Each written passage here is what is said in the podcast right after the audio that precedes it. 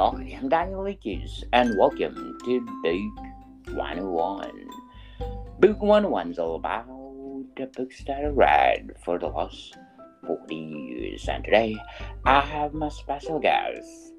He's the author of several books, no other than Mr. Chris Tetrablay. Hello, hello. Merry Christmas, Happy New Year. So, so we're kind of slap bang in the middle of it. How are you, Daniel?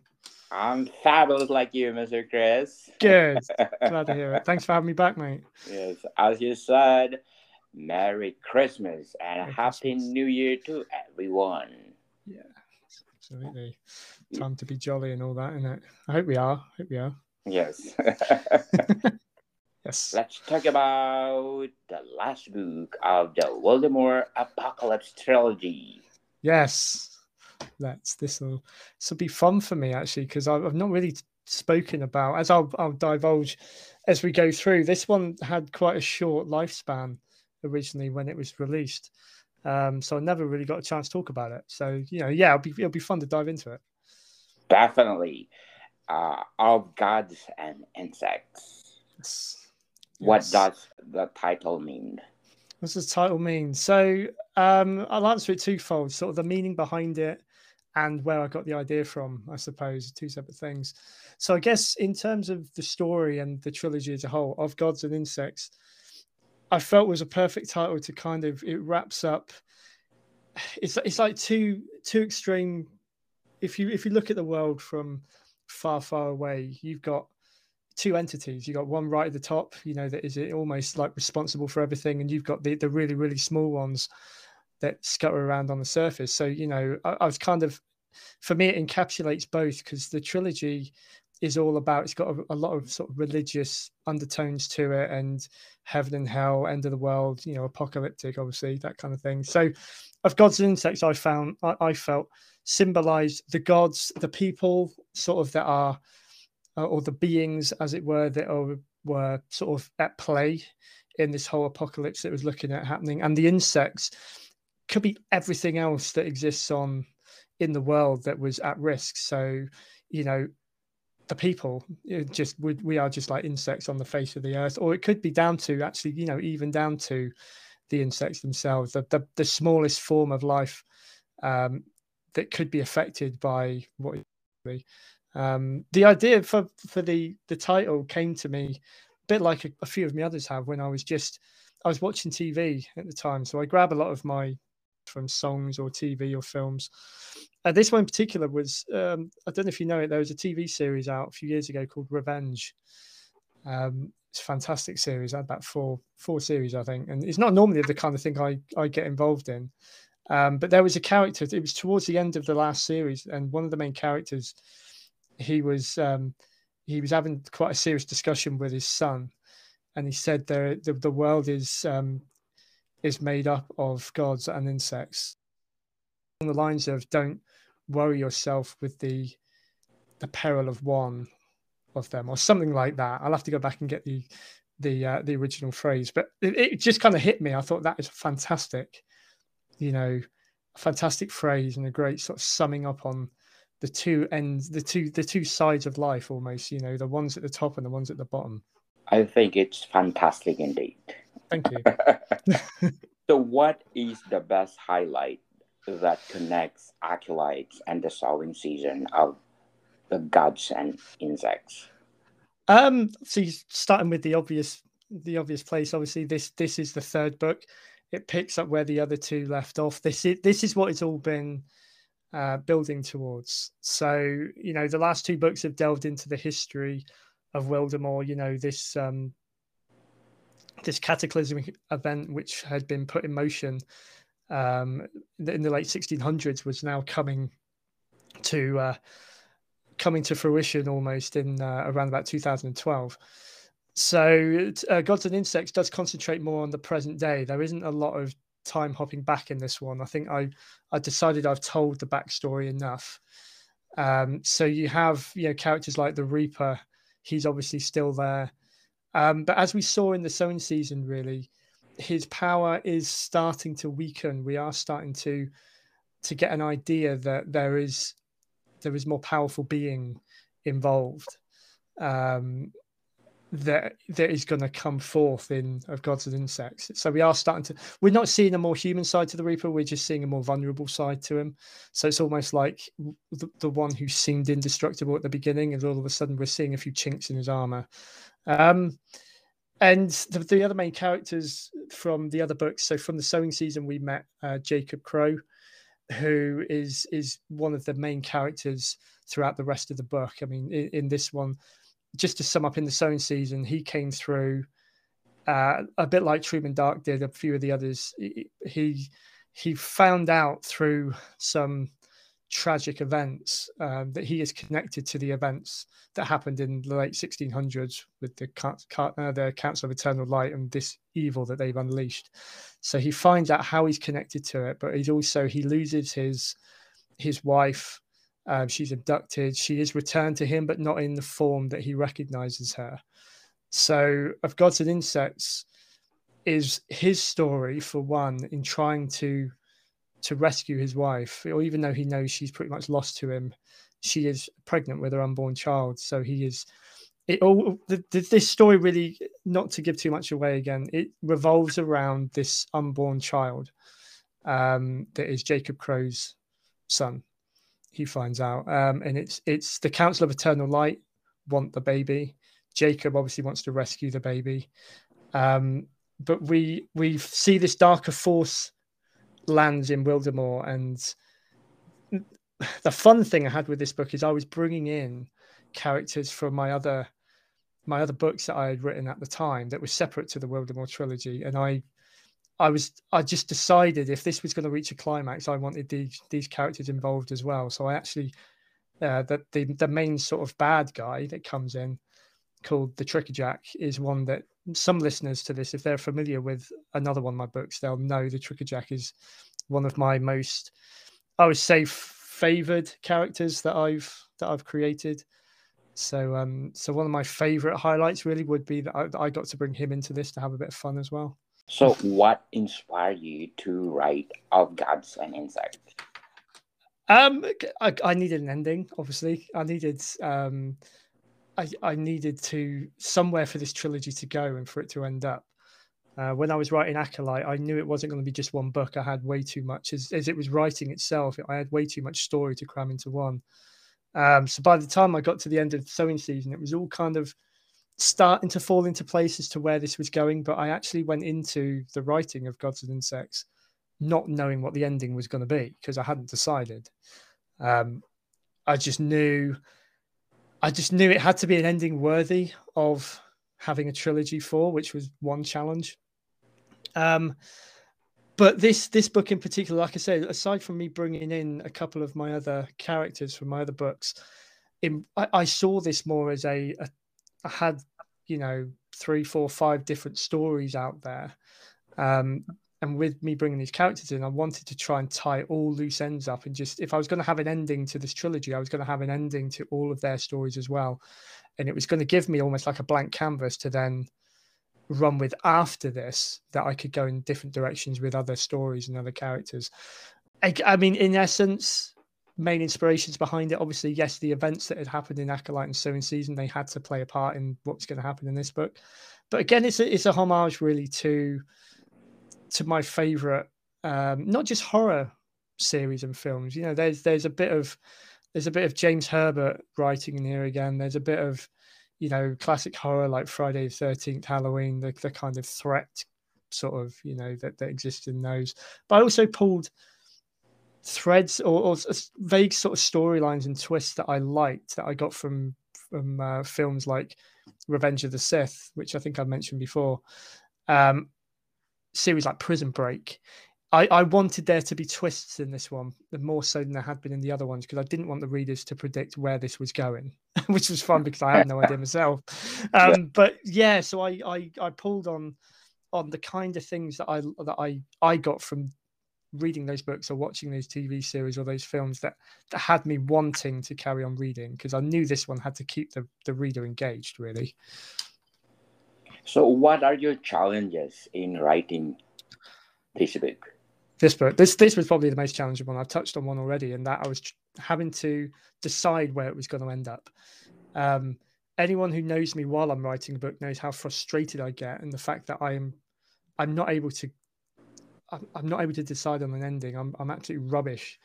I'm, I'm all right at padding out, starting a story, maybe padding out in the middle, but I'm absolutely rubbish when it comes to deciding I'm finished or or or steering it in the right direction.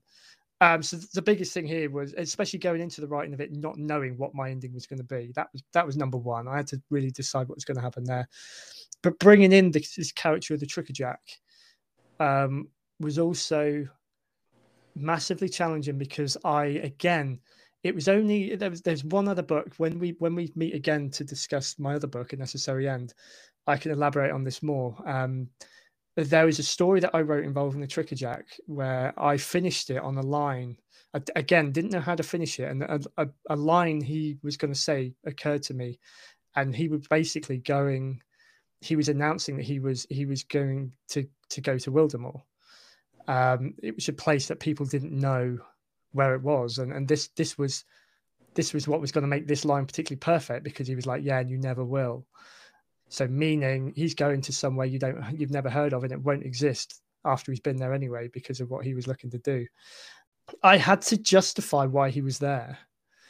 Again, not just like these are two worlds I've created I want him to be in this one. I had to kind of give him a purpose. Why is he there? How does it tie in with all these these other stories that I've written him into in the, the in the these other books?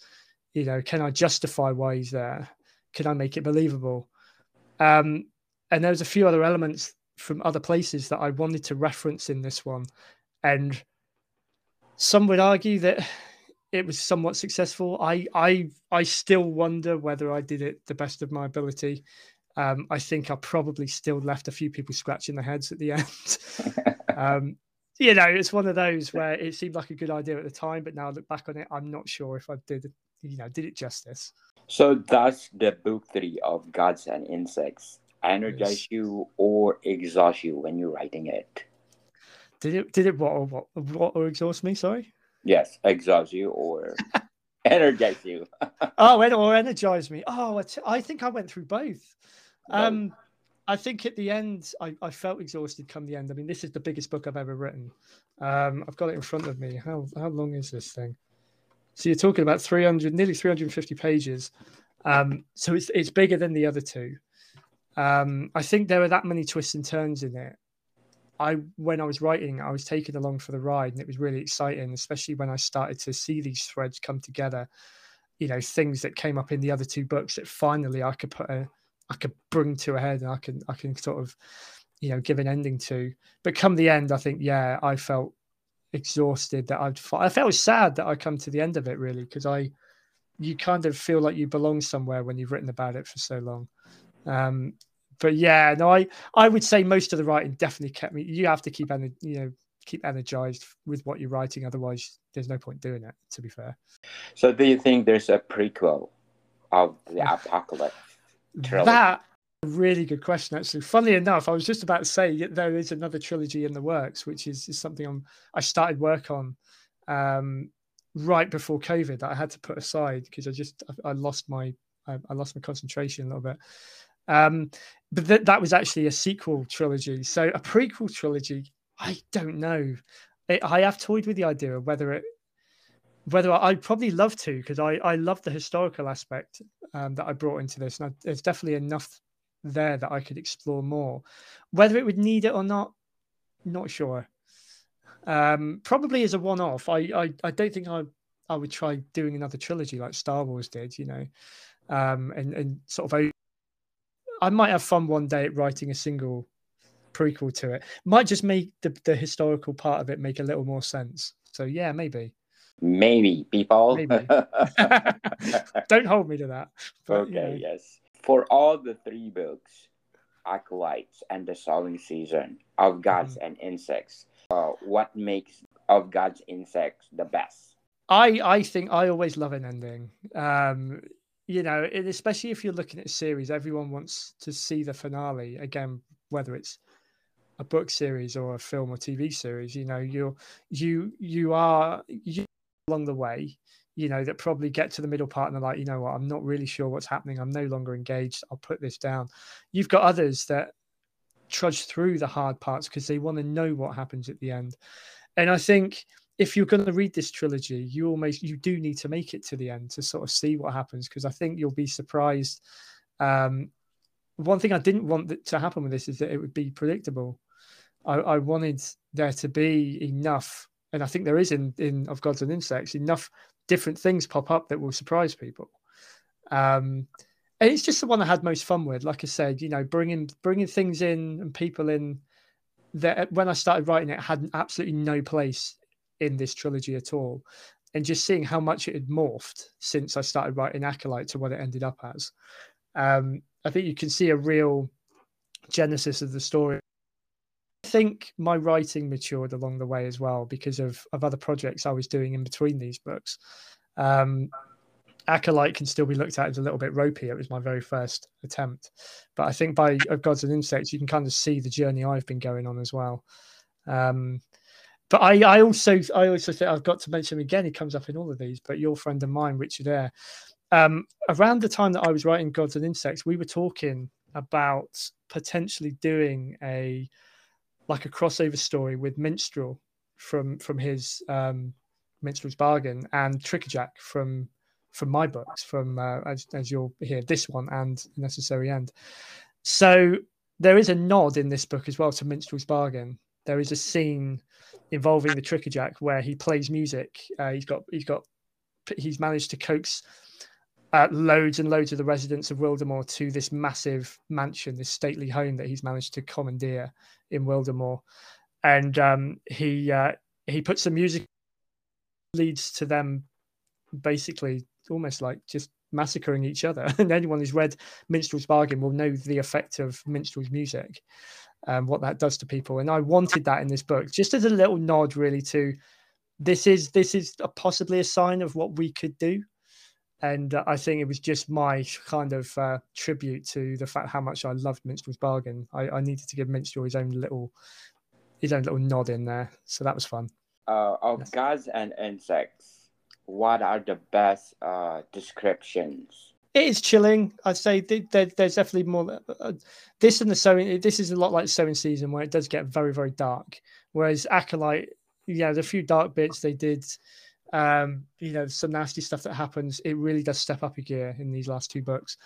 Um, it's um, compelling um, I like to think it keeps people wanting to read because, again, like I say, I've I've put quite a lot of little twists in there that that move the story along. It is a very pacey one as well. There's a lot that goes on. Um, even though it's the biggest book, I think there's more action in there for sure.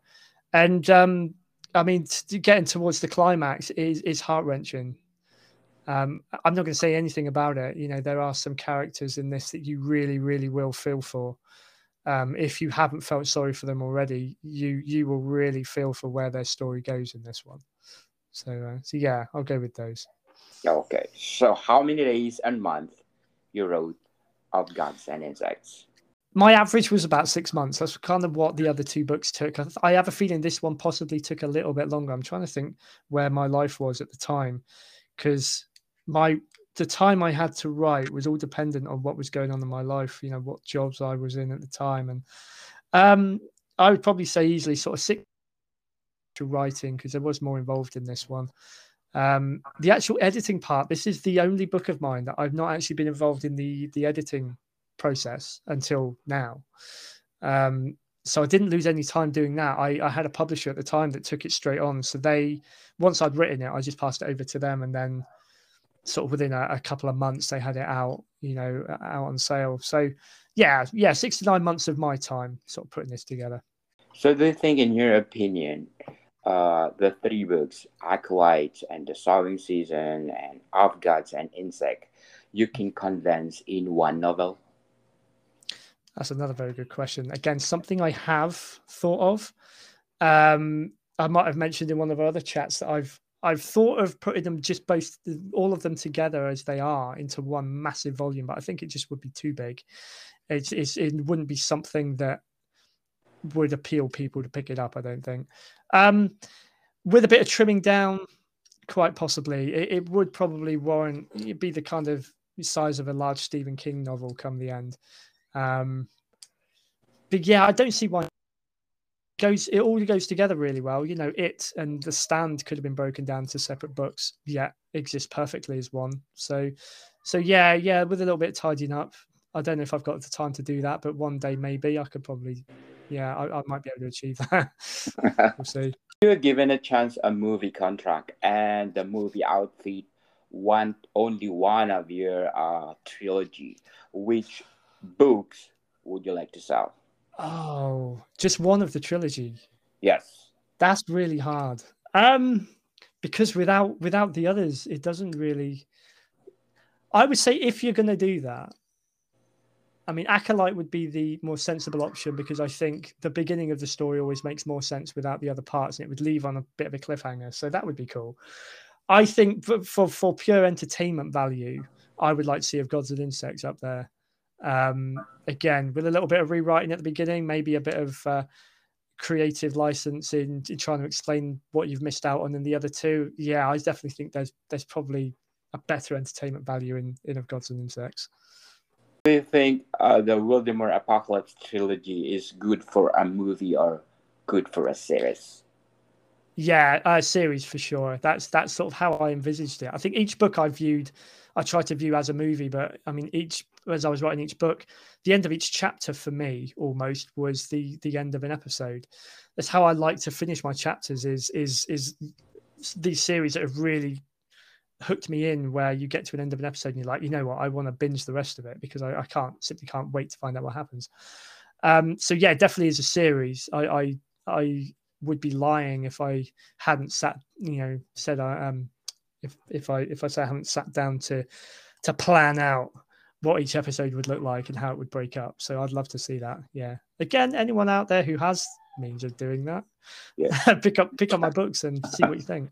Yes, definitely. We're calling uh, Apple TV, Amazon, Absolutely. Uh, Come on, else? Netflix. Netflix, need, of course. Yeah, you need, you need a bit more variety out there, guys. You know, so Hulu, Hulu, I think. And there you go. There you go. Yeah, yes. not one we've got over here, but I'll be up for that. Absolutely. Yes. Paramount Plus. Come on. There people. you go. There you go. There you yes. go. Get the big guns in. Absolutely. So uh, let's shout out for the people listening in Trinidad and Tobago. Thank you so much. I'm number 16 on Apple chart. Of course, in United Republic of Tanzania, I'm number 24. Thank you so much for supporting this podcast. Of course, in Pakistan, I'm number 36. In Canada, I'm number 24. Lebanon at number 169. Namibia at number 67. Mexico, number 44. Gracias todos. Muchas gracias, Mexico of course, in Egypt at number 41. Salam alaikum, Egypt. Uh, Shukran Jazilan. Thank you so much. In Taiwan at number 89. And Estonia at number 18. And thank you so much for supporting this podcast because this podcast is created to empower writers all over the world, like Mr. Chris absolutely, absolutely. Congratulations, by the way. That all these standings are fantastic. You know, it's yes. uh, it's, it's it's fantastic to hear. And yeah, I mean, thank you again for the opportunity. I uh, I really value these um you know these episodes i mean for you you know bringing me on to talk about my work i haven't done it enough to be honest i've spent a couple of years on my podcast talking with other people about their work and i uh, I, I, never really devoted a lot of time to delving into mine. So I'm really, really grateful for this. Yes. So what else you can say about Of Gods and Insects? Say go out and buy a copy. You can't actually buy it at the moment. Um, so I'm, I'm kind of teasing people with this, to be fair, because we've just spent nearly half an hour talking about a book you can't actually buy. You know, this one, it came out. Uh, it's not been seen for about four, probably nearly five years it was only out for about four or five months when I first released it, and then I went with a new publisher with the idea that they were going to put out the whole Wildermore Apocalypse trilogy. Um, unfortunately, they did the first two, but we never got to the point of putting of Gods and Insects out. So, so it's one that people won't know a lot about. But please, if you can be patient, um, this is coming in the new year. I'm actually at the stage now where I've I've re-released uh, Acolyte and Sowing Season are both back out on the market now for Kindle on Amazon. Uh, of Gods and Insects is the one that I am, like I said, I've got to go through and edit it all myself um, from the original manuscript. So it's going to take me probably, you know, a month or so, but I'm hoping, you know, um, by February time of Gods and Insects will be out there. So, uh, so go out there if you've not read the others. If you want to grab the others and, and go through those while you're waiting, hopefully you won't be disappointed when you get to the end because as you'll see it's far from over. When you get to the end of the sowing season you probably won't predict where this is going to go. Um, so yeah there we go. So uh, so hopefully in a, in a couple of months i can kind of deliver on this. Yes let's support mr chris. Uh, let's read the Wildermore apocalypse trilogy. So where do people buy your books um, currently, they are just on Amazon. Like I say, I've just re-released them at the moment um, under my own publishing um, title, Dead Man's Tales. So you can find uh, Acolyte and the, and the Sowing Season are on Kindle, and they're available on Kindle Unlimited if you happen to be subscribers to that. Um, on I think all of the Amazon sites. So wherever you are in the world, hopefully you can find a copy. Um, I may well be moving. I, am going to look at moving back into sort of having paperbacks, maybe hardback copies, and and sort of moving beyond Amazon as well at some point. But it's it's not it's not going to be for a, while, a little while yet. So so if you if you've got a phone, if you've got a tablet, a Kindle, you know, I've made sure that you can you can grab a copy quite easily for your devices. Um, again, while you know, whilst you wait for the physical copies. So. Yes. If you're given a chance to modify all the three books, which books do you want to modify? It's got to sound like a real U turn, actually, but I would probably say of Gods and Insects because there are, whilst there's so much in there I'm proud of, there are probably more which is glaringly obvious that I, looking back on it now, um, I would probably tweak. Um, bringing bringing my character of the, of the Trickerjack in was, like I say, one of the biggest challenges and something that I really wanted to do. But it came out of it was born out of a story which technically doesn't exist anymore. So his presence in Wildermore probably doesn't hold the same relevance it used to. The book was originally released, and the the book that referenced him going to Wildermore, which is called Black Gang, uh, the Trickerjack Trail, is um, Uh, we'll come on to talk about this next time. It, that as a book doesn't actually exist because it got absorbed into what became a necessary end, and that part of the story isn't really in there anymore. So if I look back on it, it's probably like I know what I know how it all came about. I know what the Trickerjack is doing there. It's probably not as clear as it used to be. So if I was given the chance and time to go back, change any of it, it would probably be some work around that, which I could do while I'm working on re-editing the book. I don't just don't know if I've got the resource to meddle with it that much to really change a lot of it um, at the moment. And I kind of want it to exist as it is. It, it, exists as it was supposed to at the time, which I think is important when you read all books. They are they're like tattoos. They are sort of a symbol of where somebody was at the time in their life. Um, but yeah, for me personally, I would probably say, yeah, I, I could pick pieces out of this book that I would I would fix more so than the others. Very well said, Mr. Chris. Again, let's support Mr. Chris. You will read the reviews. It really uh, give you motivation to read them all. Absolutely. Absolutely. It will haunt you the rest of your life. Okay, people? Thank you again for listening. And I want you to invite to listen to my other podcast, Food 101. Uh, it's all about food, food, food, people. It's number 12 of the best food podcast on the planet. We talks about uh, different cuisine in the world and uh, interviews, trivia about food. So please do listen. Food 101. Okay, Mr. Chris. Um, but yeah, I can't wait to talk about that. You know, I, have had a blast talking about the world Wildermore apocalypse, but the next one, a necessary end, is is is really where my heart lies. I will say.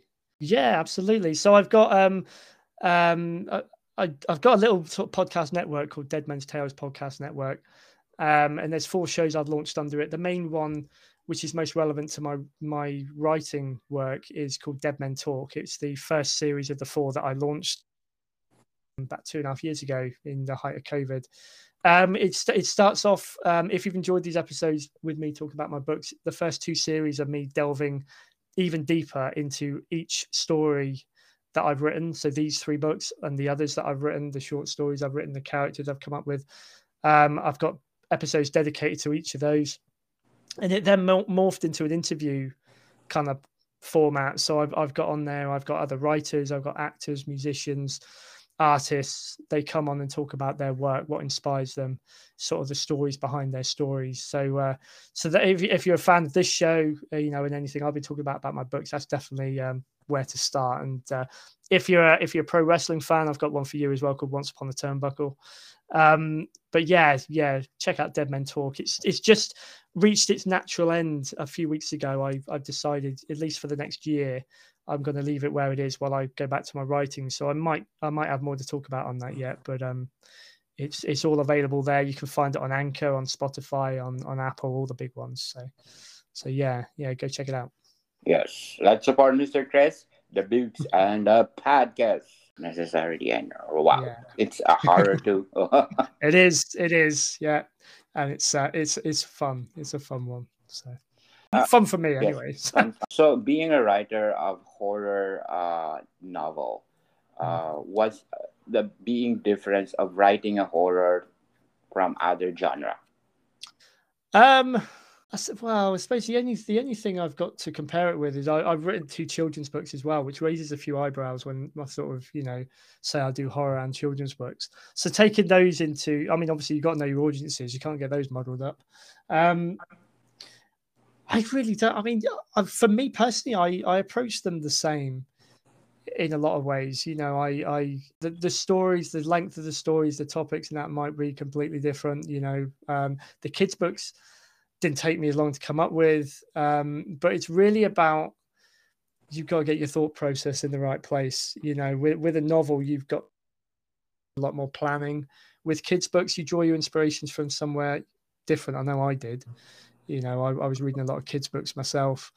Um, so that that helped. But I mean, in terms of if I could put myself in someone else's shoes, writing sci-fi or or crime, I think the one thing that horror has is you've got to you, you've got to have the ability you've got to have something in there which really brings a bit of a chill to the um to the reader and really something that plays on some kind of fear or makes them uncomfortable. I think that's the main thing. You got to make your right your readers un- horror writer if you want it to be successful because then they know they've got something that they're you know that we're going to touch on other emotions than you do if you're trying to figure out who you know who the killer is and things like that. You know it's uh yeah not wanting to read with the light off i think is a is, is something i i like to inspire my readers towards you know you, you have to keep the light on. If i've got stuff in there that makes them feel like that you know job done. But, um there you go. Yeah not many would say that. I say yeah absolutely. Make make them uncomfortable. So comfortable that once they read your book, they're gonna hunt uh, the rest of their life. That's it. I mean, yeah, comfortable in the sense that they'll, they'll enjoy reading them and they'll want to read some more, but uncomfortable enough that they know they've got a book that can that can you know play on fear I think that kind of thing, you know, whether it's a fear you don't know you have. Uh, when we get to a necessary end, there's one in particular there which a lot of my readers share, and it's, it's quite a quite a, a, a out there, and it's even one of mine. And writing that was was fun for me because I got to almost invoke my own fear out in the writing, you know, because I I was reading it from the perspective of someone who actually would have been scared out of their wits. So, yeah. But yes, thank you, Mr. Chris, for your time. No problem. Thank you, bud. Yes, once again, invite our listeners to buy your books. I will get out there, please. Bye. Yeah, bye, bye, bye. Not bye, as in goodbye, but yeah, go. Yeah, very, very readily available. Acolyte, uh, and Acolyte and Sowing Season are out there. If you want to get ahead for the next chat I'm going to have with you, Unnecessary End is out there as well. Um, if you you know if you want to do a bit of a uh, bit of reading ahead, but uh, yeah, go out there, give you know give them a whirl. Thank you, Mr. Chris. Thank you, Daniel. Cheers, bud. Marty, come people. See you soon.